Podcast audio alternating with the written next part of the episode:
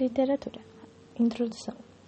A literatura, ela possui dois tipos de texto, o texto literário e o texto não literário.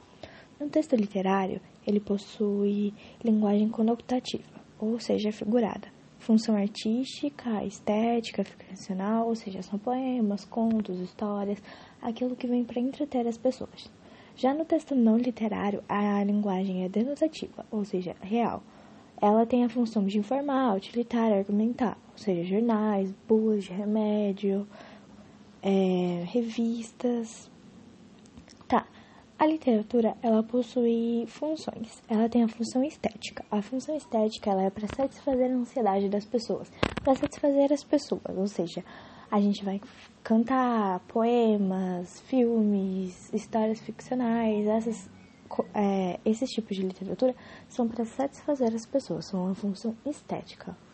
Já a função cártica, ela possui o papel de a pessoa se identificar com aquilo, ou seja, eu escrevo alguma coisa que eu estou sentindo neste momento ou que eu sei que as pessoas sentem. Então essas pessoas vão se identificar com aquilo, elas vão perceber que ali tem alguma coisa que elas se identificam, uma coisa mais realista.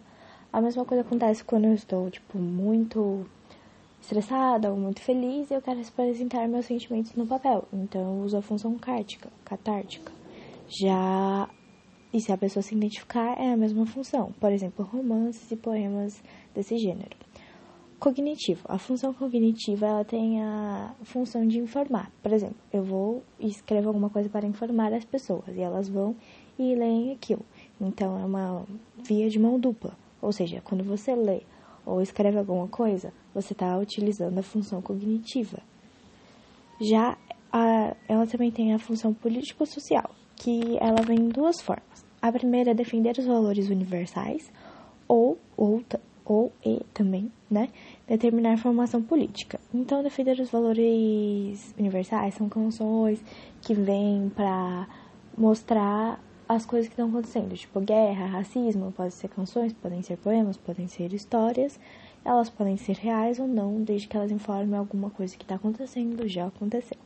Já determinar a formação política são textos políticos que vêm com o intuito de deixar a pessoa ali na, daquela forma, é, provar uma, deixar aquela pessoa ali naquela forma ligada àquilo, deixar a pessoa, tipo, defender a política, apresentar ideologias políticas, fazer com que ela acredite ou não naquilo.